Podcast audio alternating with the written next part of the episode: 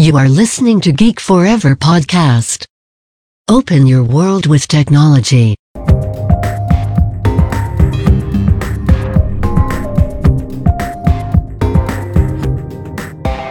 This is Geek China. สวัสดีค่ะ ขอต้อนรับเข้าสู่รายการ Geek China รายการที่จะมาเล่าสาระความรู้เกี่ยวกับประเทศจีนในหลากหลายแง่มุมนำรายการโดยพิมพ์ขวัญอดิเทพสถิตค่ะ เรามาเจอกันใน EP ที่ 26 แล้วนะคะ ในซีรีส์เรื่องของ Internet Landscape แล้วก็ Digital Giants ในประเทศจีนนะคะ แล้วก็กำลังย้อนยุคไปอยู่ในยุคที่ 3 นะคะ ซึ่งเป็นช่วงเวลาที่พิมพ์ขวัญจัดวางเอาไว้นะคะ เพื่อให้เห็นภาพที่ชัดเจนมากขึ้นนะคะ นั่นก็คือช่วงปี 2009ถึง2015 นะคะซึ่งเป็นช่วงเวลาที่บอกได้เลยนะคะว่ามีความสำคัญมาก ๆ กับโลกอินเทอร์เน็ตนะคะแล้วก็โลกเทคโนโลยีของประเทศจีนนะคะช่วงนี้อาจจะ up พอดแคสต์นะคะ ช้าไปหน่อยนะคะ เพราะว่าช่วงนี้ค่อนข้างยุ่งในการพูด แล้วก็บรรยายหลาย ๆ ห้องใน Clubhouse แล้วก็ข้างนอกก็ดีนะคะ แต่ว่ายังไงก็ติดตามกันฟังได้นะคะ หากใครฟังใน Clubhouse อยู่แล้วนะคะ ก็ add พิมพ์ขวัญนนะคะไปแล้วก็ Follow ด้วยนะคะช่วงนี้ก็จะพูดในเรื่องของการขยายตลาดไปยังประเทศจีนนะคะ แล้วก็มีเรื่องของ e-commerce จีนบ้างนะคะอะเรากลับมานะคะมา คุยในเรื่องของอป่ายตู้กันบ้างนะคะ หลาย EP เราได้สรุปให้ฟังแล้วนะคะ ว่าป่ายตู้เนี่ยก็ค่อนข้างที่จะเป็นเจ้าพ่อยักษ์ใหญ่ในเรื่องของโลก search engine เลยนะคะ คือประเทศจีนเนี่ยไม่ได้ใช้ Google นะคะ แต่ว่าก็ใช้ป่ายตู้นะคะ ซึ่งป่ายตู้แต่จริงๆก็ไม่ได้มีเจ้าเดียวด้วยนะคะ แต่ว่าป่ายตู้เนี่ยถือว่าครองตลาด Market Share เนี่ยเกิน 70%เลยทีเดียวนะคะอะแล้วหลายคนเนี่ยพอก็ทราบ เรื่องของป่ายตู้นะคะก็จะรู้ว่าเอ๊ะเขาเนี่ยปัจจุบันเนี่ยโดดเด่นมากๆ ในเรื่องของการพัฒนา AI ใช่ไหมคะ เรื่องของคลาวด์แต่ว่าต้องบอกเลยนะคะว่ากว่าที่เขาจะมาเป็นผู้นำในเรื่องนี้อะค่ะเขามี learning curve มีการเรียนรู้ล้มลุกลุกคลานเนี่ยเยอะมากๆ โดยเฉพาะใน ยุคนี้นะคะดันมาตามฟังกันนะคะว่า เอ๊ะทำไมเขาถึงตัดสินใจมาเปลี่ยนเป็นเรื่องของ AI นะคะ หรือว่ามาเด่นในเรื่องของ AI เนี่ยในในในยุคปัจจุบันนะคะ เพราะว่าอย่างที่เราเคยเกริ่นไปนิดนึงแล้วนะคะ ว่าจริง ๆ เรื่องของป่ายตู้ ถ้าเป็นเรื่องของ cloud computing ก่อนนะคะไปตู้เนี่ยก้าวช้ากว่าหลาย ๆ ค่ายเลยนะคะ เพราะว่าเราเราอยู่ในยุคนี้นะคะ ยุค 2009 ถึง 2015 นะคะ 2009 เนี่ยนะคะเอ่ออาลีหยุนก็ได้คลอดอาลีคลาวไปแล้วนะคะ แต่สำหรับป่ายตู้นะคะในวันที่ 23 มีนาคมปี 2012 นะคะที่ป่ายตู้ Conference uh, Developer นะคะป่ายตู้เพิ่งได้ประกาศถึงกลยุทธ์การพัฒนาคลาวเองนะคะรวมถึงเรื่องของการ launch developer Center เว็บไซต์นะคะ แล้วก็ประกาศในเรื่องของการสร้าง Cloud Storage Platform นะคะ ซึ่งต้องบอกเลยนะคะว่า Cloud Storage Platform แพลตฟอร์มตัวนี้ต่อมานะคะในปี 2016 เนี่ยเขาเปลี่ยนชื่อเป็นป่ายตู้หว่างผ่านนะคะ หรือว่าป่ายตู้ Web Drive นั่นเองนะคะ ซึ่งเอาง่ายๆก็คือเป็นเหมือนลักษณะเป็น Google Drive หรือว่า Dropbox นะคะ ที่เป็น ที่ให้บริการ cloud สำหรับการใช้งานรายบุคคลนั่นเองนะคะอะซึ่งป่ายตู้หว่างผ่านอันนี้นะคะ เขาก็ให้ user เนี่ย สามารถใช้ฟรีได้ถึง 15กิกะไบต์เลยทีเดียวนะคะป่ายตู้ Cloud เนี่ยก็หรือว่าใน ก่อนที่เขาจะเรียกว่าป่ายตู้หว่างผ่าน เขาจะเรียกว่าป่ายตู้ Cloud นะ ก็จะเป็นเรื่องของการให้บริการทางด้าน cloud storage นะคะ client software นะคะ การจัดการไฟล์ sharing resource นะคะ แล้วก็ integrate กันระหว่าง third party เป็นต้นนะคะ นอกจากนี้นะคะในวันที่ 19 เดือนสิงหาปี 2012 ค่ะปายตู้ก็เริ่มสร้าง cloud computing center ค่ะ ที่เมืองหยางฉวนมณฑลชานซีนะคะ ซึ่งที่นี่ค่ะเป็นบ้านเกิดของโรบินหลีหรือว่านายหลีเย่นหง ผู้ ฟาวเดอร์นะคะผู้ก่อตั้งป่ายตู้นั่นเองค่ะ ซึ่งในหลี่เย่นหงเนี่ยได้ลงทุนกว่า 4,700 ล้านหยวนนะคะในทั้งอุปกรณ์ infrastructure ไปกับศูนย์ cloud computing แห่งนี้ค่ะ เพราะเขามุ่งหวังว่าที่จะดึงดูดแล้วก็ผลิตนักไอทีนะคะหรือว่านักพัฒนาระดับ top ของโลกนะคะแล้วก็ส่งเสริมพัฒนาอุตสาหกรรมไอทีในบ้านเกิดของหลี่เย่นหงนั่นเองค่ะ นอกจากนี้นะคะเดือนกันยาปี 2012 ค่ะไปตู้ก็มีการให้บริการคอคลาวอย่างเต็มกำลังเลยนะคะ ไม่ว่าจะเป็นเรื่องของ cloud storage big data intelligence นะคะแล้วก็ cloud computing แก่ developer ต่างๆนะคะ อีกทั้งให้บริการ technical operation support นะคะช่วยโปรโมทในเรื่องของอการ monetization ให้กับนักพัฒนาแอปเหล่านี้นะคะ แล้วก็การันตีว่าเอ้ยได้ return แล้วก็ได้ growth ที่ดีกว่าด้วยนะคะ เพราะว่าก็ทั้งหมดทั้งมวลก็ต้องทำเพื่อที่จะรองรับในยุคนี้นะคะ เป็นยุคที่ของการเติบโตสมาร์ทโฟน แล้วก็ยุคของ mobile อินเทอร์เน็ตเลยทีเดียวค่ะ ในปีต่อมานะคะ สิงหาคมปี 2013 ค่ะ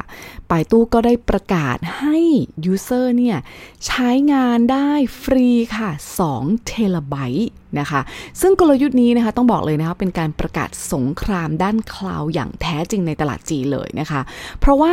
ในตลาดตอนนั้นนะคะมีคู่แข่งเยอะมากไม่ว่าจะเป็นบอกไปแล้วคืออ ป่ายตู้ก็ดีใช่ไหมคะ แต่ว่าในเรื่องของ Cloud ที่เป็น Personal ตรงนี้นะคะ ก็จะมี Tencent มีฉีหู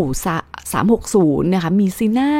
มีขวาเวยนะคะ แล้วก็อีกหลาย ๆ ค่ายนะคะ ซึ่งก่อนเกิดสงครามนี้นะต้องบอกว่าที่จีนเนี่ย ส่วนใหญ่แล้วหลาย ๆ คนก็จะให้แบบเป็นเหมือน default นะคะ ให้ free storage ที่รองรับไม่เกิน 15 กิกะไบต์เท่านั้นนะคะแต่ป่ายตู้ก็บอกเลย โอเค ฟรี2เทราไบต์นะคะ เพื่อแย่ง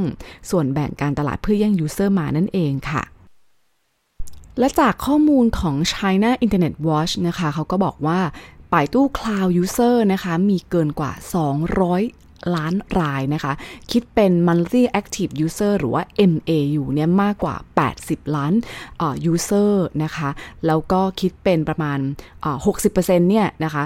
การใช้งานของคลาวด์ป่ายตู้นะคะก็ผ่านโมบายนั่นเองค่ะ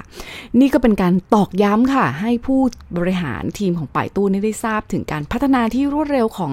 mobile อินเทอร์เน็ตนะคะแล้วก็ความนิยมของ mobile device นะคะ ประกอบกับคุณภาพ Wi-Fi ที่ดีขึ้นเรื่อยๆ ในประเทศจีนค่ะ นอกจากธุรกิจ Cloud Storage แล้วนะคะป่ายตู้ก็ยังลงทุนทำธุรกิจที่สำคัญมาก ๆ ต่อโลกในอนาคตนะคะ ในขณะนั้นนั่นก็คือ Lifestyle O2O Platform นั่นเองค่ะ ครั้งหนึ่งนะคะะธุรกิจตรงนี้นะเคยเป็น ambition ที่สำคัญมาก ๆ เลยนะคะ ของนายหลี่เยี่ยนหงนะคะ นั่นก็คือธุรกิจ O2O นั่นเอง ย้อนไปในยุคนี้นะคะ ชาวเน็ตเนี่ยก็เริ่มใช้นิยมชมนิยมใช้มือถือใช่ไหมคะ มากกว่าที่จะเล่นเน็ตอยู่บ้านผ่าน PC ผ่านเดสก์ท็อปนะคะ แน่นอนก็ไม่ไม่เว้นแต่ป่ายตู้ก็ไม่อยากตกขบวนใช่ไหมคะเพราะว่านี่เขาก็เริ่มช้าแล้วล่ะนะคะแล้วก็ในในจุดนี้นะคะเขาก็จัดการนะคะใช้โลกออนไลน์นะคะเชื่อมกับออฟไลน์เข้าด้วยการผ่านโลกอินเทอร์เน็ตนะคะ ตอนนั้นนะคะคู่แข่งข้ามค่ายคู่แข่งข้ามสาย industry นะคะอย่าง Tencent ซึ่งเขาเป็นเจ้าพ่อโซเชียลใช่ไหมคะเขาออกเขาออก WeChat ในยุคนี้เนาะถ้าเราย้อนกันไปฟังไปกันไปฟังได้นะคะ WeChat เองเขาก็เริ่มพัฒนา O2O ที่เชื่อมโลกค้าขายนะคะแท็กซี่นะคะแล้วก็บริการ Third Party ต่างๆ เข้าด้วยกันผ่าน WeChat ซูเปอร์แอปของเขานะคะอาลีบาบาก็เหมือนกันค่ะ ก็ไม่เว้นที่ลงทุนในด้านนี้เหมือนกันนั่นก็คืออาลีบาบากับ Ant Financial รวมการลงงทุนในโขเป้นะคะ แต่ว่ามาดูป่ายตู้นะคะ เห็นแล้วว่าคู่แข่งข้ามสายเนี่ยเขาเดินเกมแบบไหน แล้วเขาล่ะคะเดินเกมแบบไหนเราลองมาฟังกันนะคะ ก่อนอื่นนะคะ ก่อนที่จะมาเล่าในเรื่องของป่ายตู้ธุรกิจ O2O เนี่ยเราขอเล่าคร่าวๆก่อนเลยนะคะ คือกิจการของนัวมี O2O แพลตฟอร์มค่ะนัวมีนะคะแปลว่าข้าวเหนียวในภาษาจีนค่ะ ก่อตั้ง ในวันที่ 23 มิถุนาปี 2010 ค่ะ เป็นเว็บไซต์ Group Buying หรือว่าถวนโก้นั่นเองนะคะ ซึ่งเว็บถวนเว็บไซต์นัวมี นัวมีนะคะ เป็น subsidiary ของอบริษัทเหรินเหรินนะคะ ถ้าเราเคยได้ยินกันบ้างก็คือเหมือนอารมณ์แต่ก่อนนะเคยดังมากคล้ายๆกับ Facebook เมืองจีนนั่นเองนะแต่ว่าตอนนี้ความนิยมก็ได้ drop ลงไปนะคะ ก็นัวมีนะคะต้องการที่จะสร้าง ตัวเองขึ้นมาเพื่อจะเป็น guideline นะคะสำหรับด้านไลฟ์สไตล์ของออ user ชาวจีนนะคะ แล้วก็ต้องการเป็นแพลตฟอร์ม การตลาดที่แม่นยำสำหรับธุรกิจนะคะ โดยเริ่มแรกนะคะก็ให้บริการในพื้นที่เมืองมหานครใหญ่ๆนะไม่ว่าจะเป็น เซี่ยงไฮ้ปักกิ่งนะคะแล้วก็มีเมืองฮังโจวกวางโจวอู่ฮั่นเทียนจินซีอันนะคะ8เมืองใหญ่เป็นต้นนะคะ ก็รองรับ group buy นะคะหรือว่าการซื้อของกันเป็นกลุ่มในราคาที่ถูกนั่นเองนะเป็นคอนเซปต์นี้คือ group buying นะคะก็ซื้อมีสินค้าอุปโภคบริโภคต่างๆ ในชีวิตประจำวันนะคะ รวมถึงการให้บริการเปิด ให้ให้ให้ให้มีการจัดส่งไปยังพื้นที่เหล่านั้นเป็นต้นนะคะ โดยในเดือนสิงหาปี 2013 นะคะ ช่วงเวลาเดียวกันนี้เองละค่ะ ป่ายตู้ก็ได้ประกาศความร่วมมือทางกลยุทธ์นะคะ โดยลงทุนกว่า 160 ล้านดอลลาร์สหรัฐนะคะ ในน่วหมีหว่างนะคะ โดยแลกกับหุ้น 59%ค่ะ จนกลายมาเป็นแชร์โฮเดอร์ที่ใหญ่ที่สุดในน่วหมีค่ะ และเดียวนี้เองนะคะ ก็สิ้นสุด ในเดือนตุลาปี 2013 นะคะ หลังจากนั้นค่ะ CEO คนเก่าที่ดูแลนะคะ ก็ชื่อว่านายชินปัวหยางนะคะ ที่เขาเป็น VP จากบริษัทที่ดูแลเรื่องนี้นะคะ ก็ลาออกนะคะ แล้วก็มีนายหลิวจุนนะคะ มาเป็น Vice President นะคะ มาเทคโอเวอร์แทนนั่นเองนะคะ ซึ่งก็เป็นคนจากปลายตู้นะคะมาเทคโอเวอร์นะคะจากบริษัทที่จากบริษัทเก่านะคะ หลังจากนั้นนะคะเราเห็นพอเริ่มพอเราเริ่มเห็นทิศทางเนาะจริง ๆ เราเล่าเล่าเรื่องนี้ค่อนข้างเยอะแล้วนะคะเป็นค่อนข้างเป็นเรื่องเกือบจะปกตินะคะในโลกของการ M&A ของทางประเทศจีนนะหรือหลายประเทศซะด้วยซ้ำนะคะ จนไม่นานนะคะเราน่าจะพอเดาได้นะคืออีกปีนึงต่อมานะคะ แทนที่จะมี shareholder ที่มากที่สุด ป่ายตู้ในปี 2014 ก็ประกาศที่จะ acquire ทั้งหมดเลยค่ะ ของนัวหมี่จากเหรินเหรินมานะคะ แล้วก็เป็น shareholder แต่ที่ใหญ่ที่สุดแต่เพียงผู้เดียวนะคะ แล้วหลังจากนั้นนะคะในมีนาคมต่อมาค่ะ ก็เปลี่ยนชื่อให้เป็นป่ายตู้นัวหมี่นั่นเองค่ะ ซึ่งเพื่อให้ธุรกิจนะคะของป่ายตู้ในด้านของ O2O นะคะมีอีโคซิสเต็มที่แข็งแกร่งมากขึ้นนะคะ ปี 2014 ค่ะ เดือนพฤษภาคมป่ายตู้ก็ลอนช์ผลิตภัณฑ์นะคะ ที่ชื่อว่าป่ายตู้ไหว้ไม้ค่ะ ออกมา จนกระทั่งนะคะ ในสิ้นสุดยุคนี้ค่ะ ปี 2015 ค่ะ ธุรกิจไลฟ์สไตล์ O2O ของป่ายตู้ก็ครอบคลุมไปเลยค่ะ ตั้งแต่น่วหมีหวางใช่ไหมคะ ก็คือน่วหมีเว็บไซต์นะคะกรุ๊ปไบอิงใช่ไหมคะไหว้ไม้หรือว่าที่เรียกว่าเป็นเหมือน Delivery นั่นเองนะคะ ซึ่งว่ายไม้อารมณ์ก็คือลักษณะเป็น Grab Food ใช่ไหมคะ เป็น Food Panda เป็นต้นนะคะ และนอกจากนี้ก็ยังมี Wallet นะคะ ให้ใช้งานในตัวแอปอีกด้วยนะคะ แล้วยังไม่เท่านั้นนะคะ ก็ยังมีการขยายลายแตกลายไปถึงไม่ด้าน healthcare นะคะ อสังหานะคะ เรื่องของ customer intelligence นะคะ มีการให้เรียกใช้งานลักษณะเป็นเหมือน Grab เป็น Uber เข้ามาในนี้ได้ด้วยนะคะ ดังนั้นนะคะหลายสัญญาณก็บ่งชี้ไปแล้วนะคะ ว่าป่ายตู้นำเอานัวหมี่นะคะผนวกรวมกับไหว้ไม้นะคะป่ายตู้ไหว้ไม้นั่นก็คือป่ายตู้ฟู้ดเดลิเวอรี่นะคะ มาตั้งทัพสู้ศึก นะคะกับคู่แข่งในสงคราม O2O นะคะเพื่อต้องการที่จะเป็นแพลตฟอร์มไลฟ์สไตล์ที่ดีที่สุดนะคะไปตู้ต้องการที่จะเชื่อมต่อ Merchants นะคะและ Consumer เนี่ยเข้าด้วยกันค่ะ โดยป่ายตู้นะคะในตอนนั้นเคลมว่าเขามีร้านค้าในเครือข่ายกว่า 650,000 ร้านค้าค่ะ จาก 330 เมืองในประเทศจีนนะคะแล้วก็มีธุรกรรมประมาณ 2,000 ล้าน หยวนต่อเดือนค่ะ แล้วก็ต้องการที่จะขยายธุรกิจครอบคลุมไปทั่วเมืองจีนเลยค่ะ ภายใน 2015 ค่ะ และต้องการที่จะเป็นกรุ๊ป buying app นะคะ แบบซูเปอร์แอปเนี่ย ที่ทำยอดสูงสุดเป็นอันดับ 2 ค่ะ นอกจากนี้นะคะนัวมีก็ออกบริการใหม่นะคะ ที่ชื่อว่า membership plus นะคะ ให้ merchant นะคะทำเงิน แล้วยังรักษาความสัมพันธ์ให้กับผู้บริโภคภายใน ได้อีกด้วยนะคะ ที่ทำเช่นนี้ก็เพื่อว่าให้ merchant นะคะเกิด การสร้าง offering นะคะ โดยตรงนะ สร้างส่วนลดให้กับใครก็ตามที่ subscribe ร้านค้านั้นนั่นเองนะคะ ทั้งหมดทั้งมวลนะคะ บริการทั้งหมดทั้งมวลนี้ก็จะขับเคลื่อนด้วยเทคโนโลยี Big Data นะคะ ไม่ว่าจะเป็นการประเมินลูกค้า Location Base ต่างๆนะคะโลเวนลีนะคะ หรือว่านายหลี่เย่นหงเองก็ต้องการที่จะวางแผนลงทุนกว่า2 0,000ล้านหยวนนะคะในปี 2015 นะคะ ในธุรกิจที่เขาต้องการที่จะขยายในด้านไลฟ์สไตล์นั่นเองนะคะ เพราะบอกว่า O2O นี่แหละค่ะ เป็น key trend สำหรับโลกอนาคต และสำหรับบริษัทป่ายตู้ค่ะ เขากล่าวเมื่อกลางปี 2015 นะคะว่าต้องการที่จะเปลี่ยนผ่านจากการเชื่อมต่อคนด้วยกันกับข้อมูลค่ะ มาสู่การเป็นการเชื่อมต่อคนด้วยกันกับการบริการค่ะ ซึ่งต้องบอกเลยนะคะว่าการเปลี่ยนผ่านต่างๆ เหล่านี้นะคะ ก็จะต้องมีการใช้ความอดทนที่สูงมาก แล้วก็จะต้องมีราคาที่ต้องจ่ายนะคะปายตู้มองแคชในงบบัญชีเขานะคะ ก็มีเยอะมากๆ ตอนนั้นคือ 50,000 ล้านหยวนนะคะ เขาก็บอกว่าเออเราจะเอาเงินลงทุนในน่วมีนี่แหละนะคะ เราจะต้องทำให้ได้ค่ะ แต่